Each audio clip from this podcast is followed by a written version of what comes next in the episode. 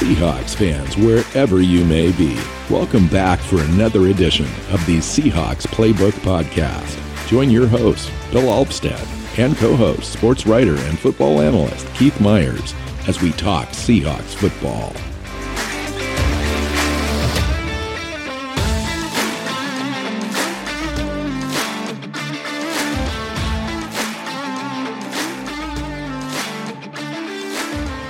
Seahawk fans, welcome back to another edition of the Seahawks Playbook Podcast. I'm your host, Bill Alvstead, here with Keith Myers. Keith, hi. How you doing, man? You've been really busy this week. I'm sure it's probably really good for you to sit down and talk some Seahawks football. Oh yeah, I've been needing the I've been needing the break, um, chance to sit down and, and, talk some Seahawks with you.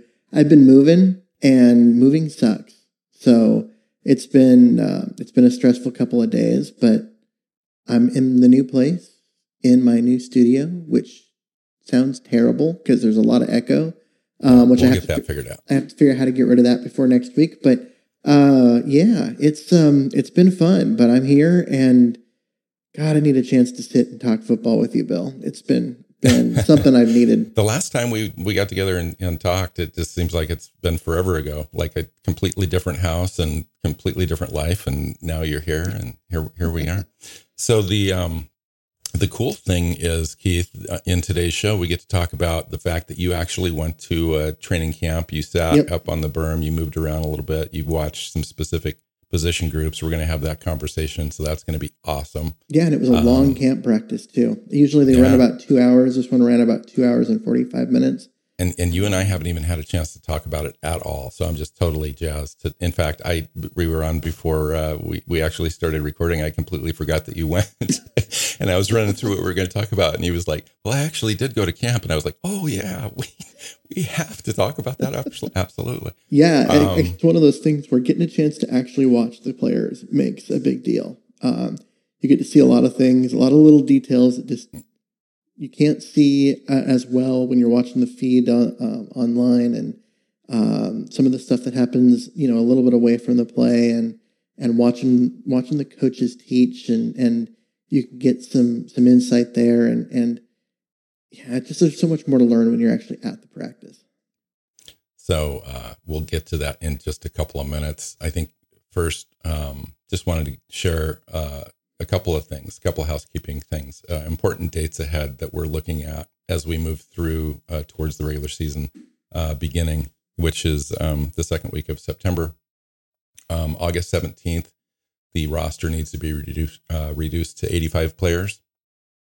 Uh, August 24th, reduced to 80 players. And then the 31st at 1 p.m., the roster cuts down to 53. And we're going to have some shows around those as well um, to talk about some of those cuts and um, some of the roster prediction stuff that uh, that we like to do every year around that. And then um, they also get to to form the practice squad on September 1st, plus the international player. We think that's going to be Donkor. Um, who else could it possibly be? I don't know. Maybe maybe Lestage, since he's from Canada.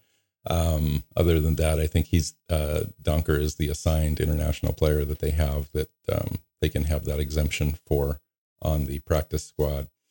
Okay. So that's all we really have. There's, you know, uh, Jamal Adams is still out there not practicing. He, the good news is he is at camp. There's probably working out details. I would imagine he probably would not be at camp if they were far apart. Yeah. I would imagine that they're just hammering out little things that are really important to him. Well, and the reason why he's not practicing actually isn't um, absolutely related to any of that. He had surgery on both shoulders uh, and on a hand uh, during the off season. So he is still recovering a little bit. They're working him in slow. Uh, Pete Carroll said that they could get him out there and play him, but they just don't want to risk re-injury or or you know having like a hamstring or something come up. So they're getting him in. That would shape. be a nightmare. Yeah. To to to have that going on while you're renegotiating a contract. So yeah, so they're they're bringing him along slowly and and and making sure that he um, is ready to go week one, fully healthy, fully in shape, all of that. So um, no real concern with any of that.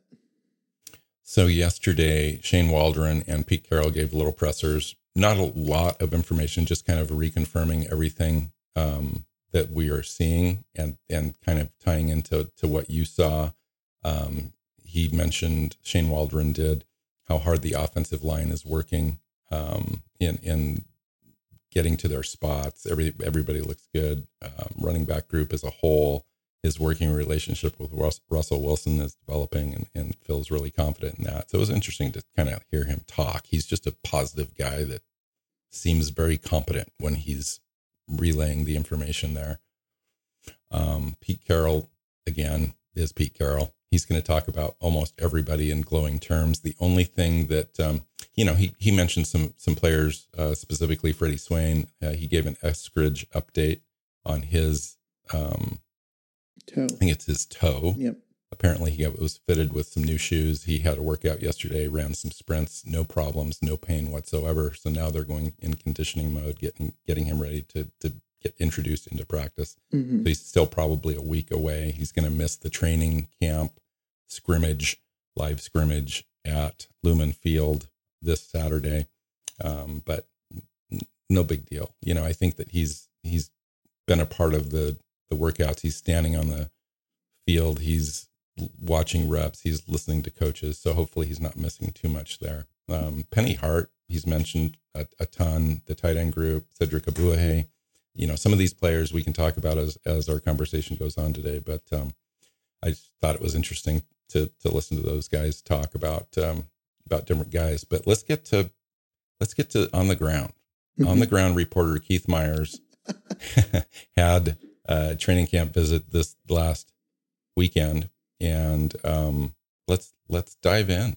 Yeah, so I spent a lot of my time um, watching the defensive backs because, in part, because the defense was um, on the near field and the offense was at the far field at the start of practice, and also because it was the last non pads day. So they were just in shells. And um, so just watching that, it, you can't get as much out of watching the, the linemen when they can't hit people and, and that kind of stuff. So, you know, just spending my time watching um, a lot of the defensive backs. And there's some interesting stuff. One is um, Ahkello Witherspoon is the best cornerback in camp. Um, at least he was that day, and it wasn't that close. He, That's a consistent um, thing that we've been hearing. Yeah, he is um, really sticky in coverage. He's uh, does a great job, makes the play on the ball. When he was covering DK Metcalf, um, the offense struggled a little bit, and when he wasn't, when someone else was in there, it was like when it wasn't if the, the offense was going to score, it was just how easily. Um, because it was, you know, they were, Wilson would complete three or four passes. Um, at least half of them were to DK Metcalf, and they would march down the field. Um, yeah, I don't um, know if I feel good about that or if I feel bad about that. It's like you're happy for DK. That's going to be a given, you know, on, on quite a few different Sundays. But uh, to know that we don't have anybody else depth wise behind uh, Witherspoon to do anything to affect that is is a little bit concerning. Yeah. But, um, but you know, and that there were some interesting other things going on going on, like uh, you know, Ryan Neal was in playing the part of um, well, was he playing the part of Blair, and Blair was playing playing the part of that's what um, I heard of Met, or Adams. of Adams, or was he yeah. just playing the part of Adams because the way that those guys interchanged in terms mm-hmm. of their assignments and what they were doing, it was hard to tell whether Blair was being Blair and uh, Neal was being um, Adams, or whether Blair was being Adams and Neal was being Blair. Like that's just um, so exciting to me because that just shows the diversity that we've mm-hmm. got on mm-hmm. this roster, especially at that position, at the safety position, up in the box. Mm-hmm. I think mm-hmm. that we just have a ton of options there when you add in, you know, Jordan's athleticism, um, Jordan Brooks and Bobby Wagner, obviously that that area of the field, that middle um, center close up to the line of scrimmage there is just going to be so tough for offenses to be able to do anything after this thing kind of gets into a groove. Yeah.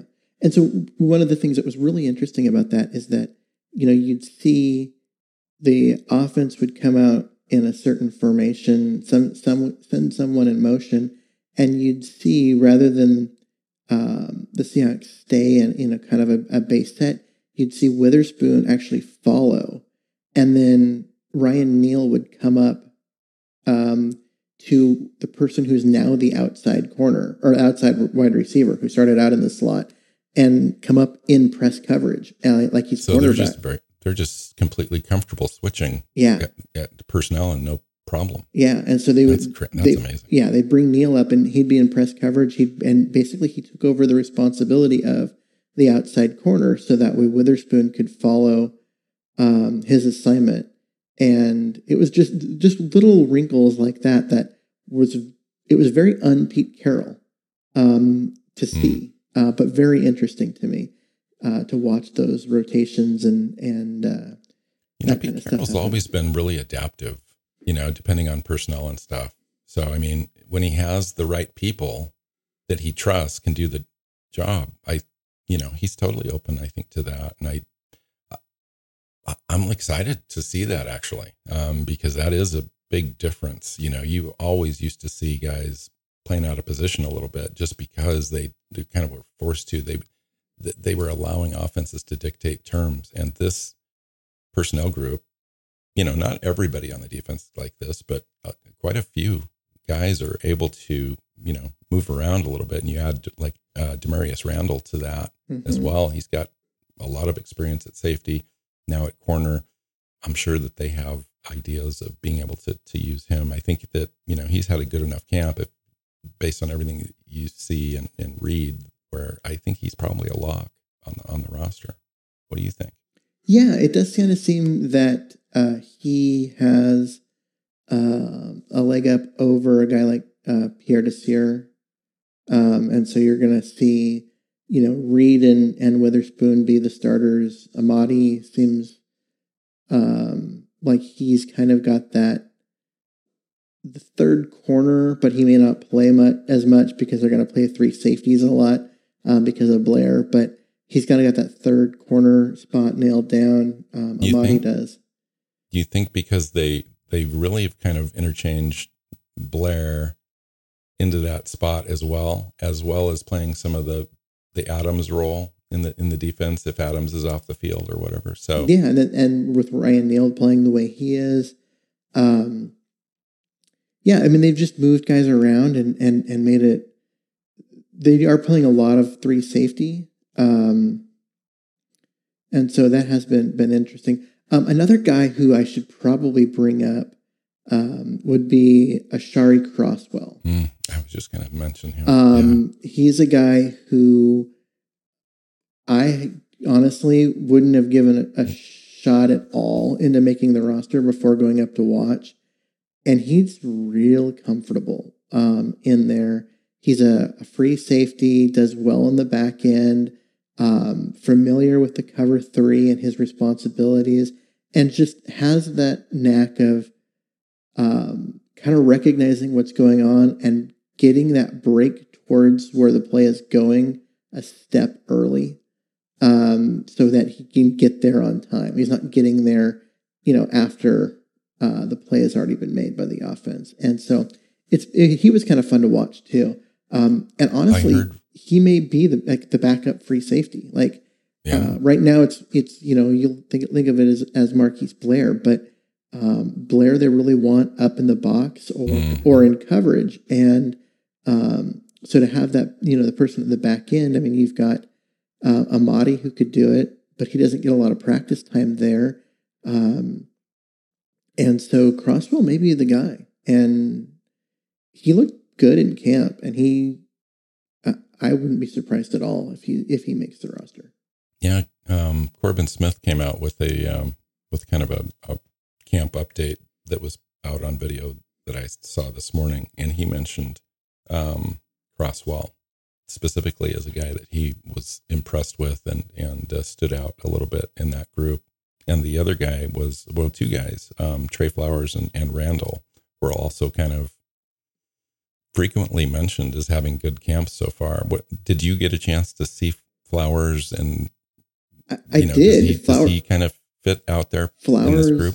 Made um, a couple of big plays. He like and they kind of stacked in a row where it was like it felt like um, um, Geno Smith was like trying to go after him, and uh, Flowers was having none of it, and so it was like you know, um, so he he was playing well, but of course you know he's playing with the second group, right? So he had he was playing against Geno, and he was playing um, against some of the uh, lesser known wide receivers, but he still looked good out there. I, I think Flowers looks like a guy that's going to make the roster as probably the fourth corner.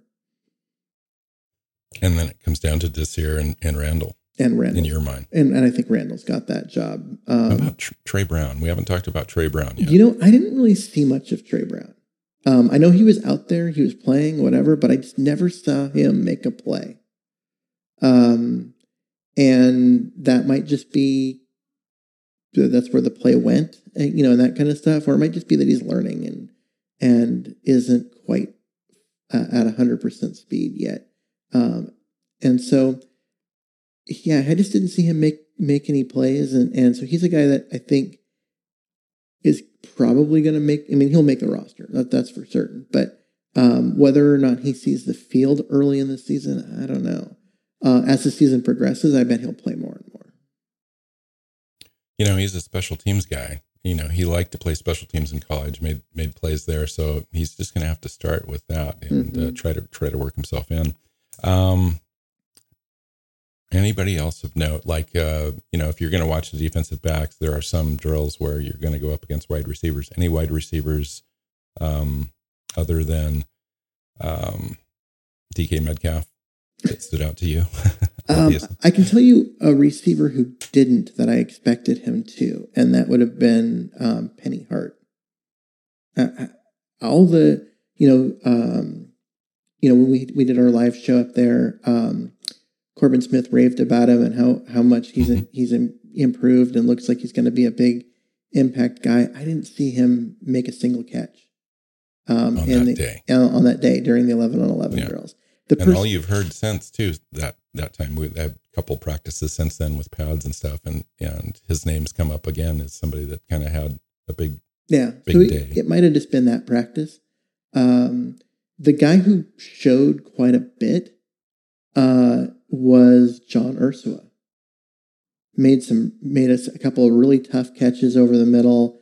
Um, had a couple catches where he would be able to get the ball down and and then get down the sideline before getting touched because you know there are no pads, they're not tackling. Um, caught a touchdown. Um, just made a bunch of plays and looked good. They ran a on one during the eleven on elevens. It was like third and twenty one or something because of a a false start and a sack. Um, and they ran basically a wide receiver screen to uh, John Ursua, and he picked up like 16 yards. It wasn't enough for a um, for the first down, but it was a huge chunk of getting that back and getting them back in a field goal range type of thing. And so that was actually kind of um, fun. He he was just a fun guy that was fun to watch. Um, the other the other person who stood out really was Gerald Everett. Man, that guy looks smooth running and catching the ball. He looks like a natural receiver. Um, and caught a touchdown from Wilson that was thrown kind of low, and so he had to like reach down about his knee and grab it. Um, and you couldn't tell that it was like an awkward catch. It was just like boom, there he got it, and he's still yeah. still running. Um, so very natural. Will Dissly looked. Um, he made a couple plays that looked okay. Colby Parkinson was all over the place. Um, Those names just keep coming up. They're like all three of those guys. Yeah, they're trying to get Parkinson the ball. He's lining up in the slot a lot. They're moving him around. And I want to say that dude is tall. And it shows up. I mean, he's out, out there on a field full of guys that are 6'2, 6'3. And then you see this helmet just above the rest of everybody yeah. else. The only um, guys on the team that are as tall as him are the two tackles that, that are new to the team, Forsythe yeah. and the and the the other undrafted rookie guy. I can't remember his name right now. Yeah. Um, and but so Parkinson's tall. He kind of runs like a guy who's that tall. Um, he looks like he's all knees at times.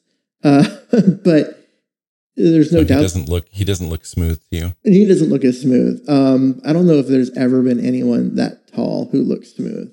I mean, even if you think about like in basketball, guys like Tim Duncan and David Robinson don't look that smooth when they run.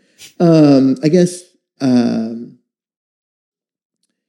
you know uh, Kevin Durant, KD uh, does, but he's might be he's the exception yeah. of the, you know the guy who's really tall who actually looks like a smooth runner.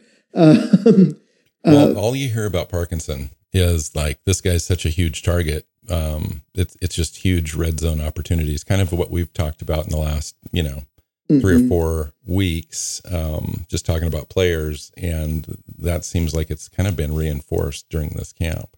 Yeah, when they were doing red zone drills, they ran a couple of fades into the corner with him. Um, neither of which were caught. You can tell that he and, and Wilson still are figuring out um, where the ball needs placed and where he needs to get to. Um, but it was pretty clear they want to do that, and they they just want they need to continue working on it and and, and getting it right.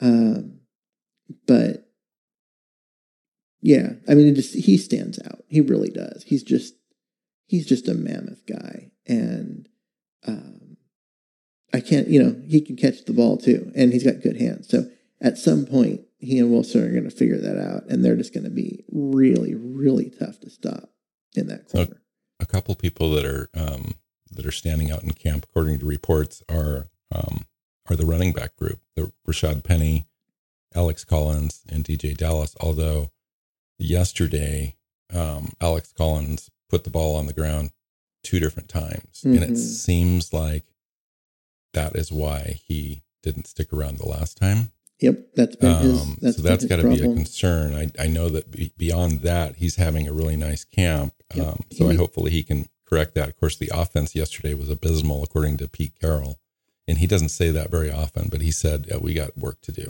yeah. on on offense. Well, they put the ball on the ground a lot, um, and you know that doesn't help. Uh, they also gave up a couple sacks, which you know is gonna not make anybody happy. But um, when I was out there, the the running backs looked good. Um, Carson had a couple of really nice runs, um, but he also didn't get a lot of carries. You know, I mean, they they didn't they weren't working him hard.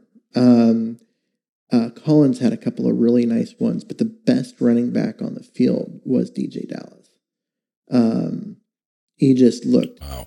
That's he looked terrific news. So really. explosive and fast, and and the defense was struggling to keep up with him at times. Like because it it, it comes down to the difference between the, these inside zone, which is the type of running that we're used to seeing, and the outside zone, which is what they ran a lot of. They ran a lot of outside zone runs um, during practice, and Dallas looked good. He just looked straight up good. So Penny Hart was talking to the media and he talked about the role, his role specifically, but it kind of transcended between his role as a wide receiver and who he is as a player and a guy like DJ Dallas. It sounded like they were almost interchangeable in the way that that, that Waldron was lining them up in different spots and um and kind of the receiver out of the backfield thing and with Penny Hart, you know, he's going to be probably a guy that's going to be involved in some of those jet sweeps, mm-hmm. um, along with Eskridge and so forth.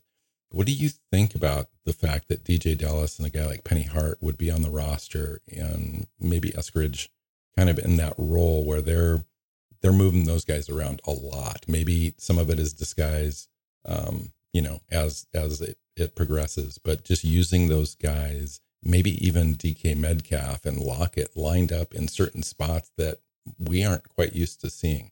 Oh no, that that that's awesome. And your your point about um, them using Dallas, um, he wasn't just in the slot; he was on the outside. They they moved him all over. Um, he, I mean, yeah, he took runs out of the backfield. He'd start in the backfield, go in motion. He'd start out he as a running back in high school. He He's a running back in the pros. DJ was Dallas he? is.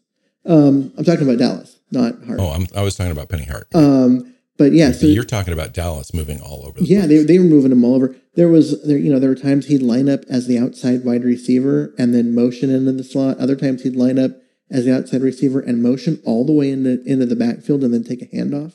Um, I mean, they they literally would put him anywhere and motion him anywhere else.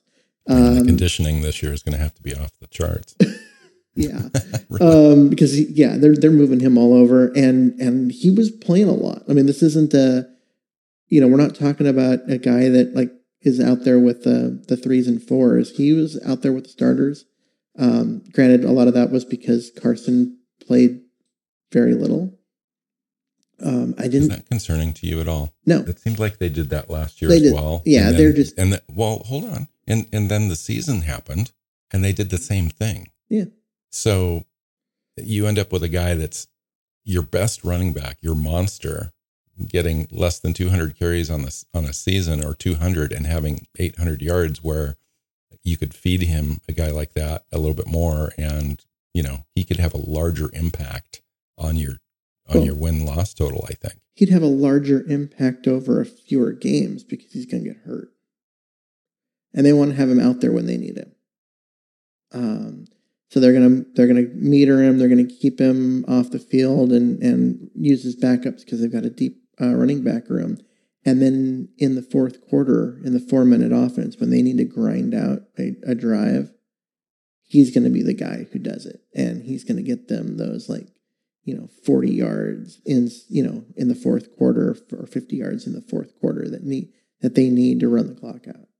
Um, and he's going to be available for that because they keep him metered. Um, yeah, but I don't know that they have anybody else on the roster that's going to wear out a defense a little bit. I mean, maybe just from running, you know, running around chasing guys, but not actually punishing hits. Yeah, I mean that's part of it, but um, with I mean, you'd the, never say that with beast mode. You'd never say, "Well, we're going to meter him," all that kind of stuff. No, yeah, we're going to use him because we're going to punish hurt. people. But he didn't get hurt. He was available. Carson plays fourteen or you know twelve to fourteen games a year.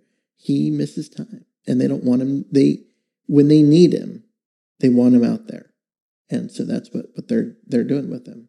Um, and then you know they've got Penny and they've got Dallas, who both are uh, they're different kinds of backs that will also give them yards and the outside zone running game also makes the defensive linemen run more. They actually have to go, you know, they move laterally and they have to, there's just more ground for them to cover and it tires them out. And so you're tiring guys out by making them run a lot rather than tiring them out by hitting them a bunch. Um, it's just a different way of doing it. So I would be completely remiss if I didn't talk to you a little bit about the offensive line. I don't know if you had a chance at all to see anybody. Um, Not during the drills. individual drills and that, but once they got to the 11 on 11s, um, yeah, got a chance to to watch them pretty good, and the and the the, um, the the defensive line as well but I didn't I didn't watch any of the individual drills that they ran. So um, I'll tell you the interior of the line looked good. Um, Pocic wasn't out there. yeah, Pocic wasn't out there. Fuller was playing, and he looked, you know, it was fine. There's also no pads, so they they're not like mm-hmm. the defend the defenders aren't like really pushing because um, they can't. Right, it's limited contact. Uh, where the troubles came in was at right tackle, um, where both the guys that, that, were that are competing over there at times struggled. Shell um, and Ogbuehi. Mm-hmm. And they struggled because um, Darrell Taylor is a beast. Let's talk about the defense. Because Darrell Taylor, he not only is he big and strong and, and whatever. But that, that guy moves so quick. He's got that bend to get around the corner. There was one play when they were doing 11 on 11s and um, Geno was in there and um, Taylor came around the edge so quick that he got to where Geno was before Geno hit the back of his drop. And he's not allowed to touch him because it's, you know, training camp. He's wearing the red jersey. So he just gets up really close to him and starts dancing. um, and you're just like, wow, that would have been if that had been a real play. Geno would have been he probably would have jarred the ball loose. Yeah, Geno would have gotten de- decapitated because he's coming around. Um, and that's and he's just he couldn't even hit the back of his drop. Every um, time that Pete Carroll is asked in a press conference about Darrell Taylor, he is so consistent with his answer. It's like, yeah, Darrell Taylor showing up every day. He's playing the way that we want him to play. We're excited about him. He's looking great out there. No limitations. We're, you know, he's going to have a great impact this year. And I'm just like, wow, I'll take that every day. Yeah. Um, he looks fantastic. Uh, again, no pads. Well, you know, things will improve for the offensive linemen usually when they get pads. Um, so there's a little bit more contact and that kind of stuff. But he was just so quick, and for a guy his size to be that quick is is is kind of scary. Um, I will say that he was a pass rusher that day um, when they were doing coverage drills where it was they had um, you know the linebackers and defensive backs working together um, on their zones and their coverage and that kind of stuff. Taylor wasn't there. He was with the with the defensive lineman. Did they put Cody Barton in there, or did they put Blair in there, or Amadi? Um, well, they rotated everyone through. Um, it was hard to tell because it was just one of those drills where it was just the um, just the defensive backs and linebackers, and some of them put on a red thing over their helmet, mm-hmm. and then they were the offensive player for the, that. So that did so. Darrell Taylor line up in the Leo spot? Um, he did or some, the five tech. He he did some in the Leo spot. He saw um, some in the five tech. There were times when they were doing in in the eleven on elevens where he was playing linebacker, but on every single time where he was a linebacker, he he rushed the passer. He never dropped back in into coverage. Did he do that? I'm just curious. Did he do that? Did he kind of stunt inside on those, or did he spend most of his time just completely outside? Oh, he did everything. He did. They did stunts oh, where he came so in. They he ran around the edge. He they had him. How big is this player this year? I mean, is he like? Is if, he being looked at in this defense as a key cog to make this entire thing work? I think he is, and he looks like he's ready for it. Crazy, yeah. Um, yeah. You know, again, no pads. We'll see. Um, so Aldon Smith, same sort of player, same sort of role. Is are they like? Uh, are they Honestly, you know, option number one, option number two? I didn't. or they much, just. I didn't see much of Aldon Smith.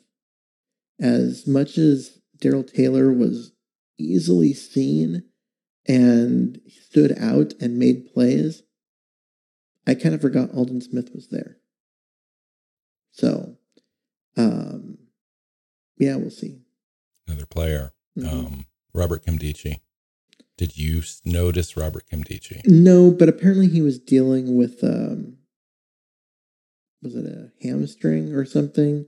Um, and so he practiced some and then sat out a bunch. Um, and they're kind of working on him with that. Um, heard, no, Green, heard nothing but good things with him, though. Rasheem Green made a couple of plays that were I was kind of I was kind of like, huh, where did this come from? Because you know, for three years, he's been all potential and, and no production he's production. Forgotten. He's forgotten. Yeah, I don't he, even know. So, I mean, when you look at the roster, when you look at the um, who's going to make it and who's not going to make it, God, he is just on that bubble. There's just no getting around it. Especially if Nkemdiche and Aldon Smith make this roster. I don't oh. know if there's a way that he gets here unless like a guy like Benson Mayo is gone. And you almost need Benson Mayo because you want to have specific guys in specific roles, and Benson really fills that mm-hmm. that speed rush thing.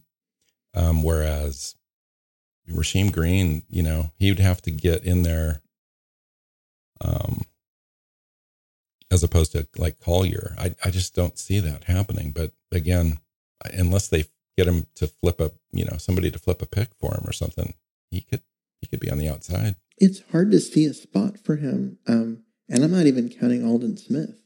It's just hard to find. There's so many players, and and, and that have to make this roster. Um, you know that. Uh, Is the team going to look at Aldon Smith as a linebacker, like like Taylor at strong yeah, side? He's he is he is Darrell Taylor light. So what happens if he if that is the case? Do you end up keeping six linebackers then this year? And and then what happens to your safety group? I'm just know. I mean I, you know what I mean? It's like we have a we have a 53 man roster show for a reason. Because right. these questions are hard. They really are because you look at them and you go, okay, if you're if you keep Aldon Smith as a linebacker, he's your sixth linebacker, but he's also a defensive end. So do you does that give you flexibility to let a guy like Rasheem Green go since he since you've got Smith who can play both?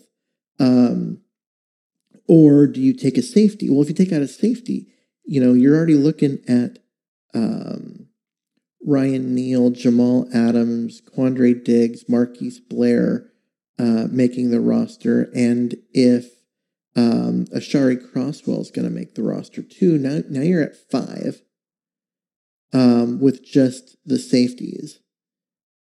And then you're like, I okay. Think, yeah, I think that you'd end up having to keep, but you'd have to make a decision like keeping Damarious Randall, which I think you keep anyway, but you know that Damarious Randall can play some safety if needed. And so you end up with a guy like Crosswell on the practice squad. Yeah, maybe. And you and and like the the linebacker situation, you're going to have Cody Barton. I understand he's having a great camp. Darrell Taylor, Brooks Wagner, those are all locks. Then you've got Burr-Kirven, and then you've got Aldon Smith that are right there if you're if in that linebacker group, quote unquote. Mm-hmm. And then on the defensive end side, combined with the defensive tackles, that's that's the hardest. That's going to be the hardest cuts I think in all of camp. And it comes down to like, okay, Burr-Kirven is your is a special teams ace. I mean, let's face it, he doesn't have a role on the defense, um, but what he does have is some fantastic special teams production. Um, and you've also got, uh, you know, your fullback, uh, Nick Bellore, who does nothing but special teams. Although he's played linebacker the last couple of days at practice, yeah. I understand, because yeah. he was a linebacker for a while and then now he's a fullback. But really, it's just a spot on the roster for him so that way he can um, go be your special teams captain and be awesome at that. But so, who are the bubble players? Um, well, I'm just saying, like when you have guys like Burr-Kirven and um, Bellore that don't have a role outside of special teams, do they take up that? They they take they take up a spot, or how many of those guys do you want taking up a yeah. spot? Well, or, we've certainly seen that in the past where the team has selected to keep um, Griffin in that similar mm-hmm. than Burr-Kirven role um, over, you know, other players that you thought maybe had a chance. I'm just looking at the, the roster going, okay, it's cut day. You've got Benson Mayowa, Rasheem Green, Alton Robinson, Ben Burr-Kirven, maybe like a guy like uh, Robert Nkemdiche even, or Bryan Mone, right? Are you going to keep four defensive tackles or just three? And then have one of your defensive ends be a guy that can rotate inside once in a while? that those are the decisions they're going to have to make. So at least one of those guys is going to have to get cut. Yeah. I think you, Rasheem Green, I mean, I would try to get a pick for him mm-hmm. out of that group because he's already duplicated on the roster quite a, quite a bit. Well, and you have, didn't even mention Cedric Lattimore, who the coaches love. They love him, and at times, like you could see, like he he has some explosiveness to him. Um, Again, no pads in practice, uh, right. but it, it, was there. Um, and so, yeah, I mean, there's there's guy there's a there's talent here who can who can play should be on an NFL roster, not on a practice squad, but on an actual 53 man roster. That's not going to make this team. Um, I think it's going to come down to a choice of Mayowa and Green. One of those two guys will make the roster, and they're two both. completely different players. True. It's, but so it's going to really show you who they value, like you, which position they value the most. Uh, maybe because you've also got guys um, Taylor, Dunlap, um, even Smith, maybe Alton Robinson, who can play both sides, mm-hmm. um, and so they can swap back and forth. And so, so that tells you everything you need to know right there about Rasheem Green, doesn't it? Yeah, because Rasheem Green plays on the one side. Um, ben Sameo has is probably on, got more value. I, it, it, really it, plays on the other side because Rasheem Green can stop the run as well. He can mm-hmm. he can set the edge, and he can has he does his flash moments, and so Ben Sameo is a one trick pony. Yep, and he's going to have limited snap rolls. A guy like Green could come in and start for you and hold down the fort for uh, weeks if needed, if Collier was injured or whatever. Assuming so, that assuming that Green stays healthy, which has been right his right. the biggest problem for him. Uh, I think we would we would see Rasheem Green in a much different light if he had uh, been healthy more uh, over the last three seasons. So nobody's going back to your original topic, defensive backs.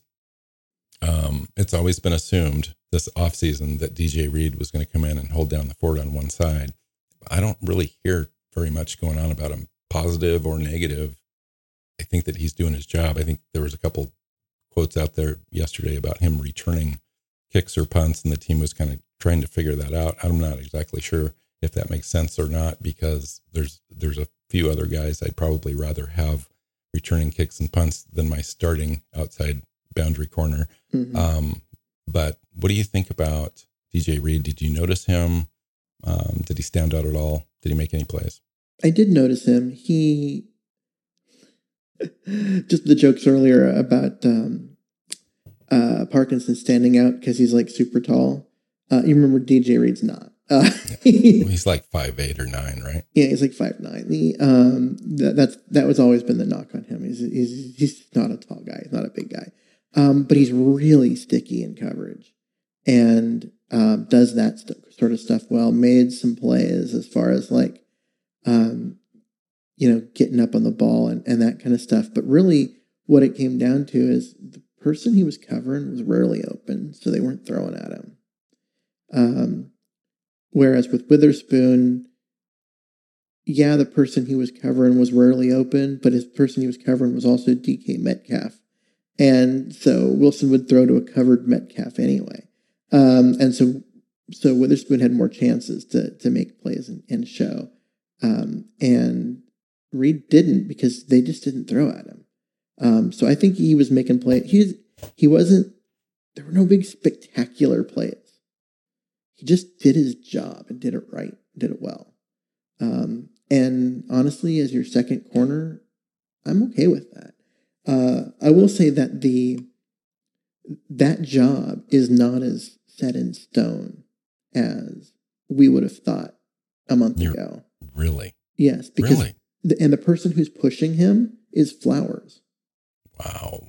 Um, because because you've already assigned Ahkello Witherspoon to a starting role, that is not going to be in question. He's I don't already done enough. I don't look from what I saw not just his play that day, but also the way that they were using him and the way that they were rotating him on to Metcalf um, and letting and, and adjusting the defense um, assignments in order for let him to come across the field uh, to the other side to, to follow Metcalf around. Um, that told me that he's the number one guy, and they see him as that. He's earned. You know, that. here just your Flowers and, and Witherspoon are the only guys with size that could cover guys like DK. And there's quite a few now in the league mm-hmm. that are, you know, have size and speed. Um, yeah, there's some of those guys in our division. I think they got, um, yeah. you know, Nuke Hopkins and um, who is a tall guy, and then AJ Green who doesn't run like he used to, but is still big. Um, you know, both of them uh, in Arizona. I mean, it's a, it's a you're gonna need your taller guys.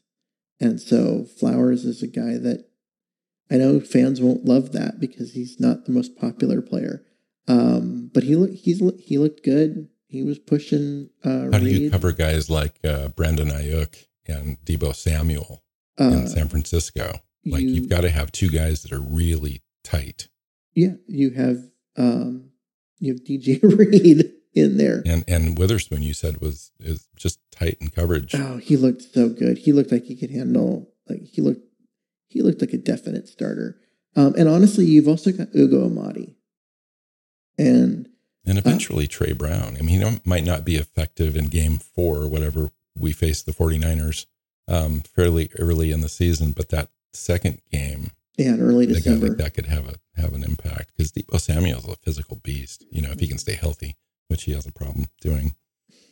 Um, anybody else on the roster you want to talk about, or coaching, or scheme stuff that you saw that was interesting? I know that you've mentioned a little bit about how they move around a, a ton. We yeah. haven't seen Adams out there at all, which is tough. But um, yeah, I would just say that that the the they they rotated around, they mixed up their coverages. This isn't this is not the Legion of Boom. We're going to play cover three on every play. It's going to look the same, and it doesn't matter that you know what we're doing because we're better at it than than you are at whatever you're going to do. Um, this isn't that. They are. They have guys moving around. Like I said, you have uh, Ryan Neal was in there, and one play he was back as a deep safety. The next play he was up in um, in press coverage one on one with a wide receiver.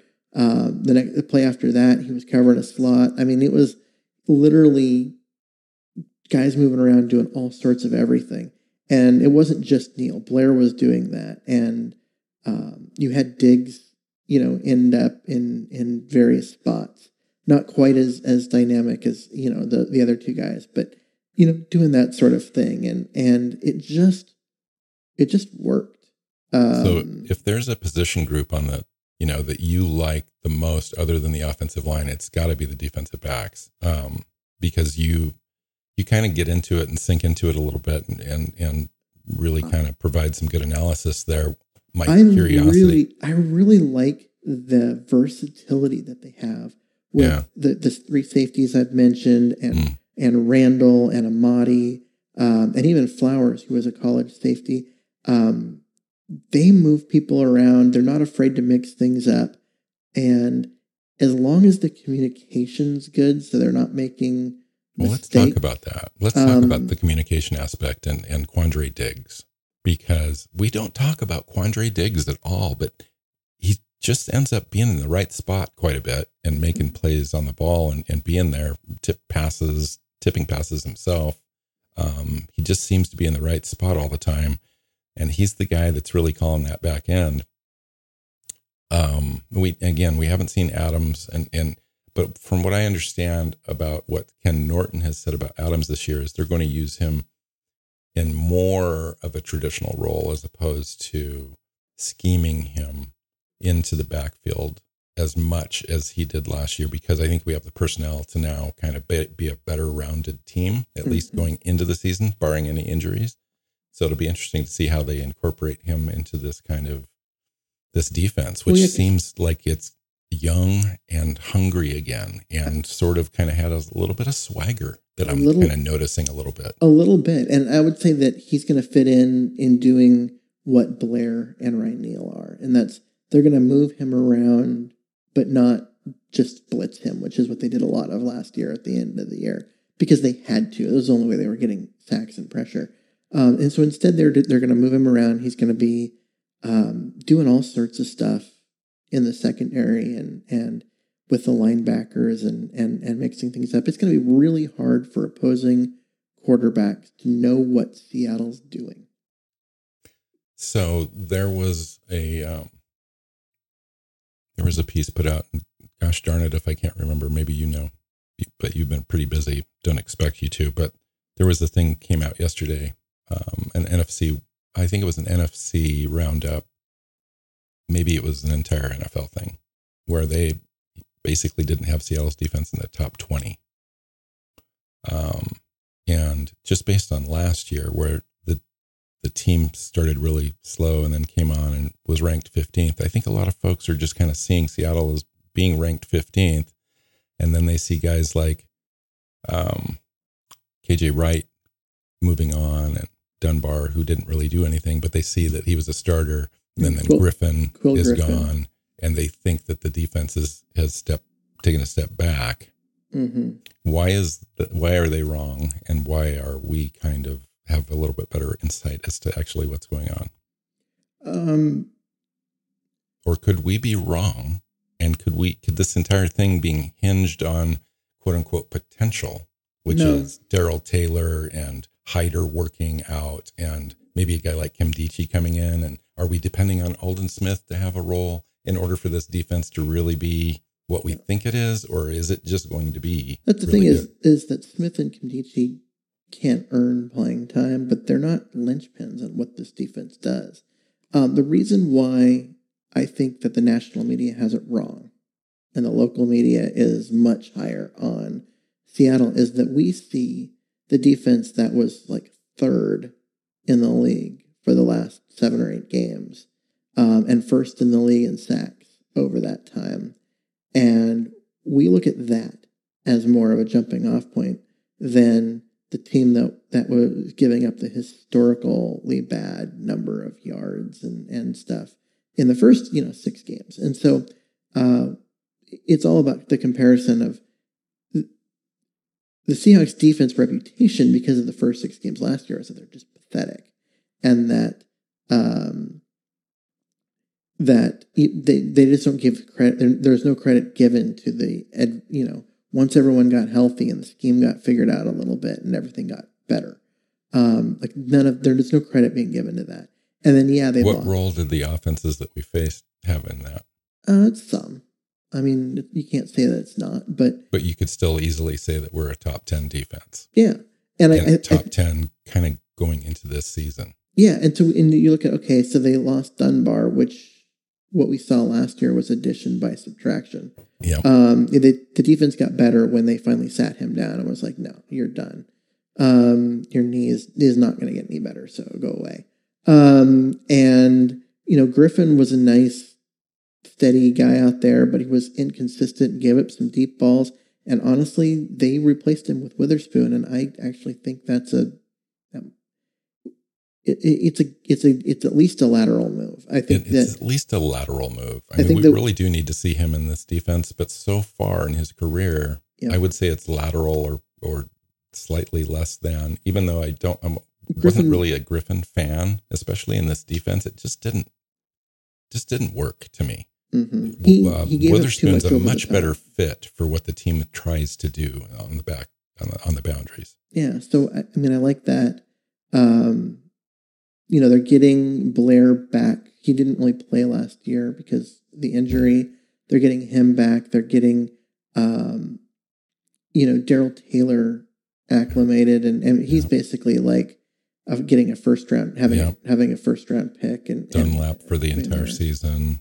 Um, Kerry yeah. Hyder, Alton Robinson entering his second season. Yeah, and there's so, a lot there. There's a lot there, and then you know Jordyn Brooks I know that, you know, seeing KJ Wright leave is one of those things, but, you know, KJ Wright didn't have the speed and, and, you know, he didn't run as well as he used to and was at times a liability when he was on the at weak side linebacker. Now, when they moved him to strong side, he did great.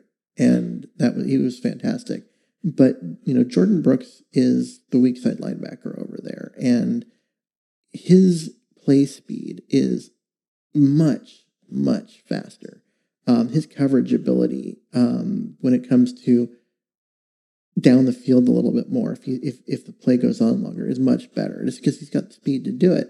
Um, and so I don't know if losing KJ matters as much as people want to think that it does, because you're going to get an improvement uh, just because he's in his second year out of Brooks, and you're going to get uh, the stuff against the run that Darrell Taylor is going to bring uh, at the strong side linebacker spot. And then, you know, when they run nickel, which they're going to run nickel a lot this year, uh, KJ wouldn't have been on the field anyway, even if it was here. He'd be off because he's the strong side linebacker. Well, I don't want to disparage KJ because he gave his his whole entire NFL career to us, but um, he ended up you know, at the end, he's he's kind of a one trick pony, and it's a really good trick, it, mm-hmm. which is blowing up screens, you know, and everything else. He's kind of a chase linebacker, which is okay. Um, he's really good at blowing up screens, and he was also he's good against the run. And, well, and he's good. No, I'm not saying he's not. I'm just saying that that was his thing, and he did it really well. And then I think that he was a pretty decent linebacker overall. Oh, Obviously, yeah. he's got superior cognitive ability in that defense where the anticipation, transcends his his slower and play speed at this point. He's got mm-hmm. great length. He uses that to his advantage quite a bit. I'm not saying, yeah, I would love to have him back on the defense for just those skill sets. Um, even if he was to take a much reduced role, say he only ended up playing 30% of the snaps or whatever, as opposed to 85 or 90, um, I still think the team would benefit from having a guy like that, especially at the cost that it would take to get him on the team. I don't understand, but but then again, you look at the roster, Keith. We've already cut a whole bunch of guys that well, that if you clearly chance, are going to be on somebody's team. If you have a chance to bring KJ back and cut Aldon Smith, do you do it? I think you do because you don't really. I mean, Aldon Smith is basically there as a hedge against a Darrell Taylor injury, and that's what he brings to you. Yeah. Whereas, yeah, but you know, he does have the ability to play five tech, you know, and so you do have that sort of backup role there where you could have an edge setter, a guy that could really have an impact on rushing the passer if necessary. I mean, we've got a ton of guys, but that's such a key position that I think that he ends up being a bigger, playing a bigger role than I think that we have established for him right now. I just don't know exactly how that turns out. Yeah. So I think you're looking at does this defense take a step back from the end of last year? Sure. You they're think? not going to they're not going to be the third best defense in the NFL. Why not? Uh, um, what if we end up getting to the passer right away? I mean, that's which possible. really is disruptive. I mean, to me, in order the only way that happens is if um, Nkemdiche just blows up and is amazing um, uh, up, I, up the I middle. Agree. Because the, I think he's a bigger bigger cog in this thing than um, we but, think. But if he doesn't, then it's probably a top ten defense, somewhere around 10, 10 to twelve. I mean, it's good defense. It's not a bad defense. So for them to not be in the top twenty um, doesn't make a lot of sense to me. I, I think the talent right. is especially the and the depth is fantastic. Yeah, and I think it was like Sheil or somebody that wrote that, hmm. which was a little surprising to me. Yeah, uh, given his insight. But you know the um the thing about Nkemdiche is when you really kind of look at it and way everything is supposed to work together, Nkemdiche's role is huge. Or a guy like Nkemdiche. So you mm-hmm. take a mm-hmm. look at Lattimore, you know, Bryan Mone's probably not the same player, but he would end up having the same role. You know, Al Woods, those are kind of all interchangeable, but Nkemdiche is the guy that could really have a impact on collapsing the pocket from the interior. And I'm I'm here for it because I think that would make the defense. I really do. I do think that that, that we're easily top 10. I think that we could be top five if our pass rush is number one. Like if we have the best pass rush in the league, that means that everything else is working really well. We've got enough guys there in the middle with like Jamal Adams and Brooks and Blair and Bobby Wagner and others to be able to really kind of clog things up there where teams aren't really being successful in converting third downs like they have been in the past. Um, and the back end is the back end. You know, I want to see it before I really kind of but it's promising, especially what you had to say about Witherspoon. I think if Witherspoon comes through in the way that we're talking about him, um, and and pair that with DJ Reed, and then you've got Flowers performing and Damarious Randall out there fairly steady, um, and then Tre Brown coming on mid mid season. That could be a really good group. I think that it could definitely be top five. Now the question is, Keith, top five offense. I think that we're going to have that. I think that's. I don't necessarily think it's a given I just know it's true. and the top five defense, top seven, I don't know that it's beyond top 10. Like that seems unrealistic. I think it's, it's in the top 10 discussion. Um, it's, is that a Super Bowl winning team? You get top 10 offense, top 10 defense. Yeah. I mean, that's, that's, you have both. You're, you're a team that, that makes a deep run in the playoffs. Um, and then, you know, it all comes down to the breaks. It all comes down to Jason Myers. Maybe. And I understand he's having a great camp. He is having a great camp. Yeah, great last name too. Yeah, perfect last name. Um, you know who also had a great day at camp? Tyler Ott. It's you know now we're mentioning him two or three times a year, which is you know his press coverage is is outstanding. Uh, yeah, we are the only ones mentioning. for the, for those of you listening that don't re- uh, understand the reference, he's the long snapper and a guy who you only talk about when he's terrible. Um, but luckily, the Seahawks have a good long snapper, so we talk about him just so that it's not where his name comes up only when he's bad. But so that's funny. Um, yeah, it's interesting. Earlier, you mentioned John Ursua. I know that there's a lot of guys out there, you know, that really are kind of following him. It's his third third season, right? Mm-hmm. Sorry, it's kind of forgettable so far. Yeah, he's um, got he's got one catch, um, and it was a big one uh, down at the one yard line against yeah. San Francisco that led to a win. Uh, but yeah, no, that's it. He he's a guy that looked good. I, honestly, he looked he looked sharp and um, ready to contribute. I would. I, I would I, I heard Cade Johnson made a couple plays in in one practice, but that's the only mention I've heard of Cade Johnson so far. I know there's folks that are kind of interested in him as an undrafted guy. He didn't stand uh, out to mm-hmm. me, and I wanted him to. He's a guy that I really I liked his college tape. I think he can be good. You know, a guy that's interesting that plays a very similar role. And if you watched any of the Stanford tape, like I went and watched, uh, tried to watch some tape for um, Colby Parkinson, and and part of that, I saw Connor Wedington out there, mm-hmm. and noticed Connor Wedington as being a guy that's kind of that underneath receiver out of the slot that kind of just catches dump offs and all that kind of stuff that has the potential to create after the catch. A guy like that, possibly over Cade Johnson. Now, Cade has been productive in college and so forth, but in a Division two type environment, right? Um, so it'd be interesting. Be interesting to see if what that fifth or sixth wide receiver. Yeah, it comes down. Like. It'll come down to special teams, right? I mean, if you're the sixth wide receiver, it's going to come down to um, who's the better special teams player. Do you think they carry six? Yeah, or seven?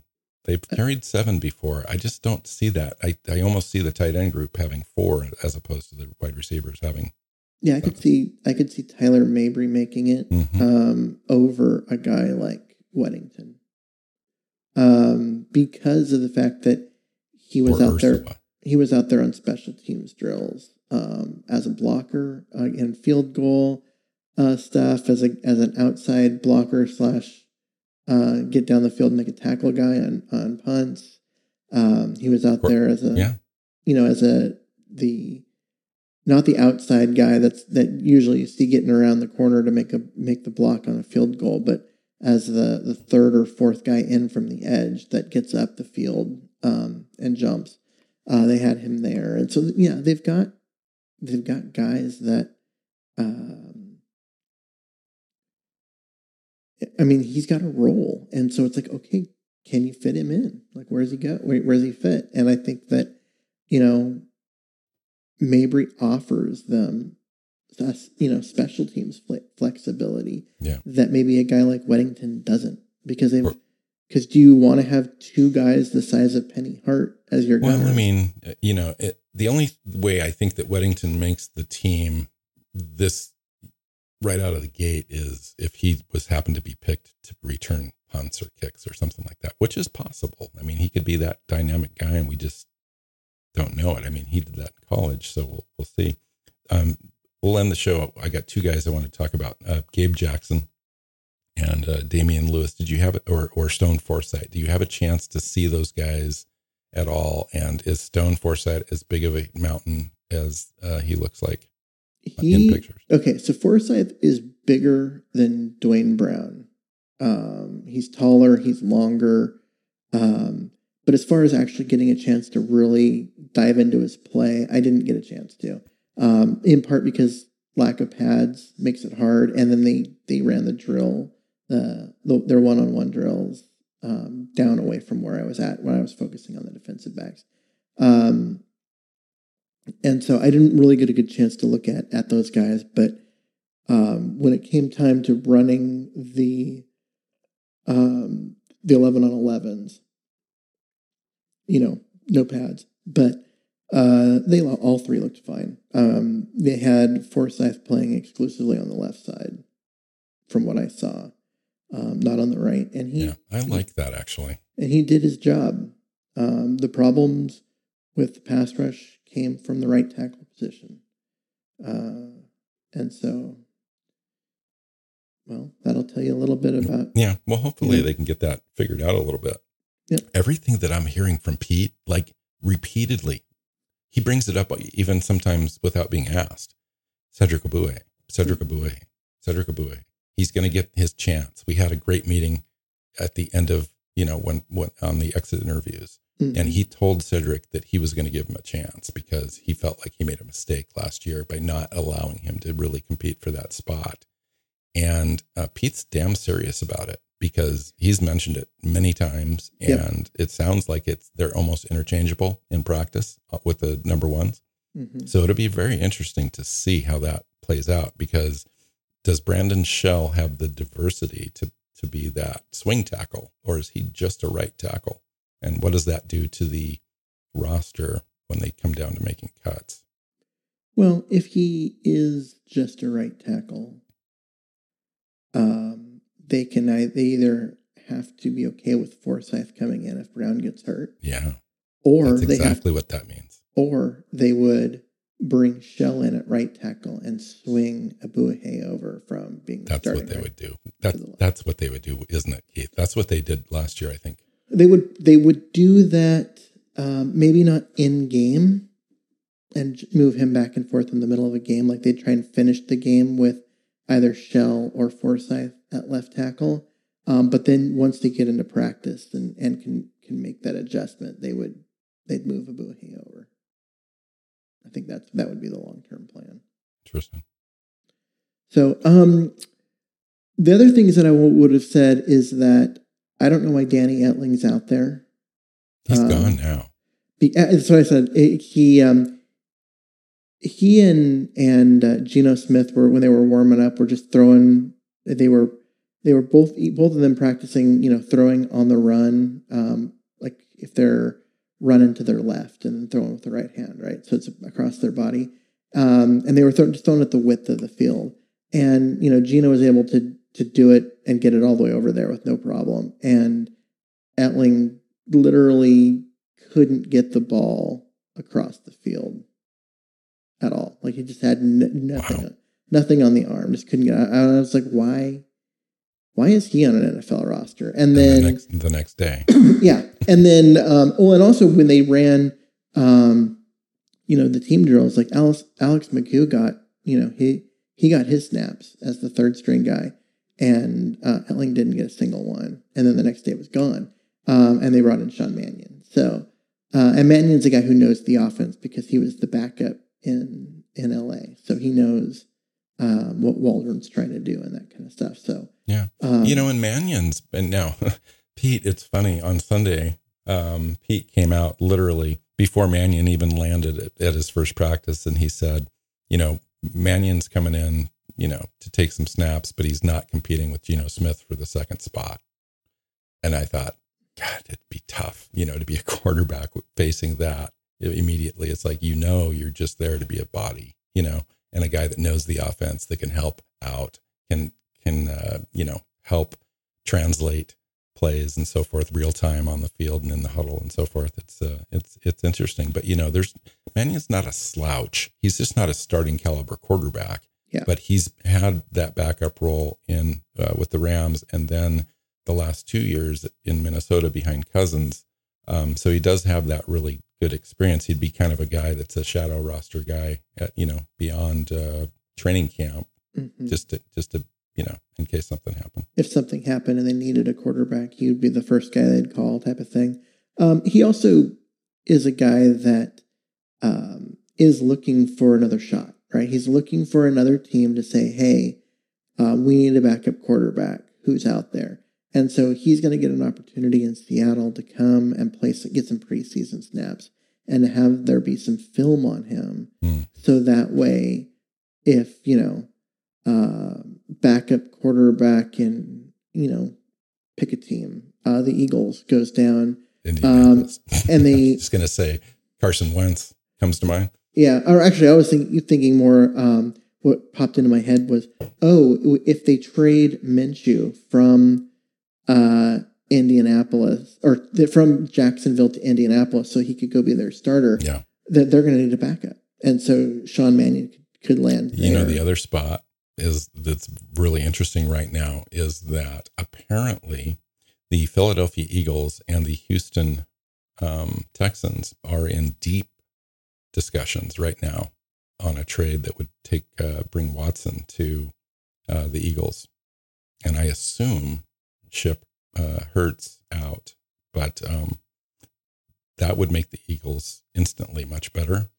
Um, but who knows, right? Who knows how much uh, mm-hmm. mental baggage stuff is going on with that deal? I know that you know uh, the Eagles aren't a desired club to kind of go to right now, especially if you're a quarterback. Um, but it would be a much better deal for the Eagles going forward to have Watson in there. I'm surprised that Denver's not in on that. Denver's got um, got Bridgewater and Lock, but they don't Lock, like they don't like either one of them. Um, and they would they've be got a, a good roster too. They've yeah. got a defense um, and a, and a good enough offense where if they had a decent quarterback, they would probably get into the, as, as, a wild card. Mm-hmm. And with Lock, you just don't know, and so you're right there. Yep. So you're right. I mean, they could have an improvement there right away, make them a contender right away. I think mm-hmm. if you had Watson in there. Yeah. So, um, and then they're they are the ones that if if things fell apart with you know um, in Green Bay, they were going to jump on the Aaron Rodgers train and do whatever it took to get him in. Mm-hmm. Um, I think with Watson, because of his legal problems, everyone's a little more leery. I mean, the talent's obviously there, but it's going to be one of those things where anything that you do, if you're going to trade them, say you, you trade two first round picks, both of those picks have got to be conditional on, you know, did he get, if he get, does he get suspended? Because if he gets suspended, you know, now one of the, for, let's say he gets suspended for four games, um, one of those first becomes a second. If it becomes eight games, one of those first becomes a third. If it becomes the whole season, then one of those first becomes Nothing. or the, the second the second first becomes a fifth um, type of thing where mm-hmm. you end up your your compensation ends up going way down if if he doesn't play. Um, I think that's the only way that a deal gets done. Yeah, that's interesting. I mean, that's the real interesting thing. I, I saw, you know, two sources uh, last night, late, like 11 something, come out and um, confirm this um, this conversation happening between teams. And so it'll be interesting to see if something happens today because it would need to happen fairly soon if they want him to kind of get into the offense and and be able to to be ready for week one. So um, I think we're done. I think we had a great show. It's good talking to you. We covered a lot of stuff. Thank you for uh, for going to training camp for uh, the Seahawks Playbook podcast, Keith and yeah. uh, being the correspondent on the ground. that was, a, you know what? It was a it was a blast to go up and and see practice, and it's always fun to do that because I learn way more uh, for the day or two that I get to go up and actually be at practice than I do watching any of the live stream stuff.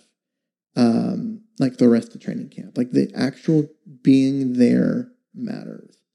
Uh, so talk to me uh, just real quick. How was being there really matters? Just being with other people that are like fans.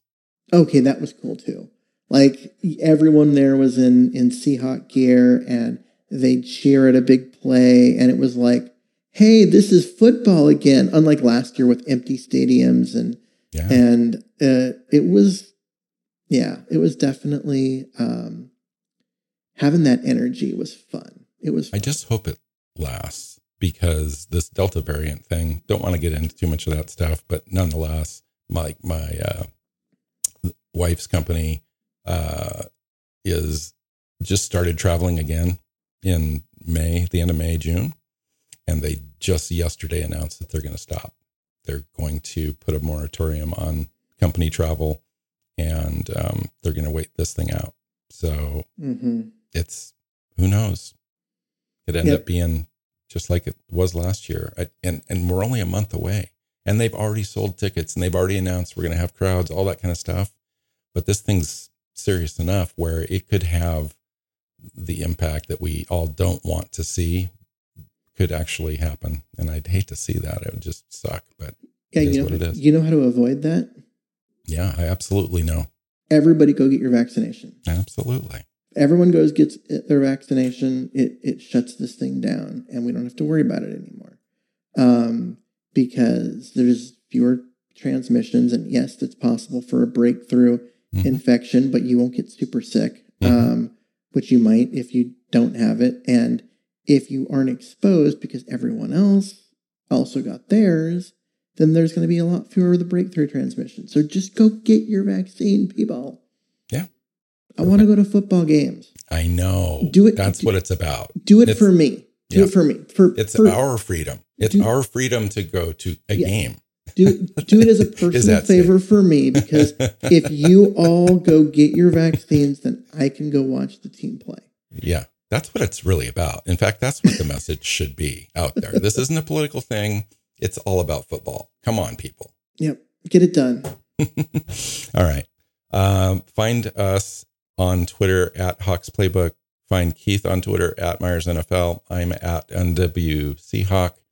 And um, the show is uh, has a website, and uh, we like the website. We wish everyone would go visit, and um, I think you would really like it. It's SeahawksPlaybook.com. All the major podcast platforms have us out there, as well as our own YouTube channel, which go subscribe. Be one of the very first ones to subscribe because I think it's just going to be huge. Right? Yeah. Yeah. Um, yeah. So that's it. Uh, next week, we are going to be um, in our talking about the scrimmage. So we're going to have a little bit of football to talk about, um, where there's some live action uh, that we can comment on, and then we're previewing the first the the first um, preseason game.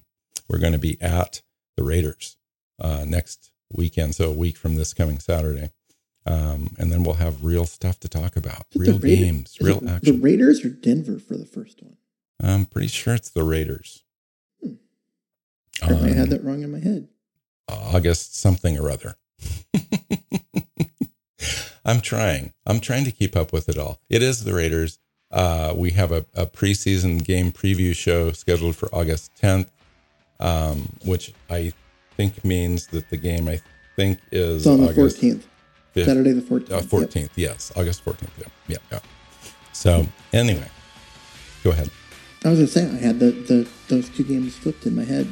Yeah, they're both they're, they're, both the same. Raiders Broncos. We don't like them. Um, no, old rivals. exactly. All right, let's talk next week. Um, thanks for joining us, everybody, and until next time, go Hawks. Go Hawks. Seahawks Playbook Podcast listeners, thanks for joining us for another edition of the show. You can find us on Twitter. Bill is at NW Seahawk. Keith is at Myers NFL. And the show is at Hawks Playbook. You can listen and subscribe to the show at SeahawksPlaybook.com.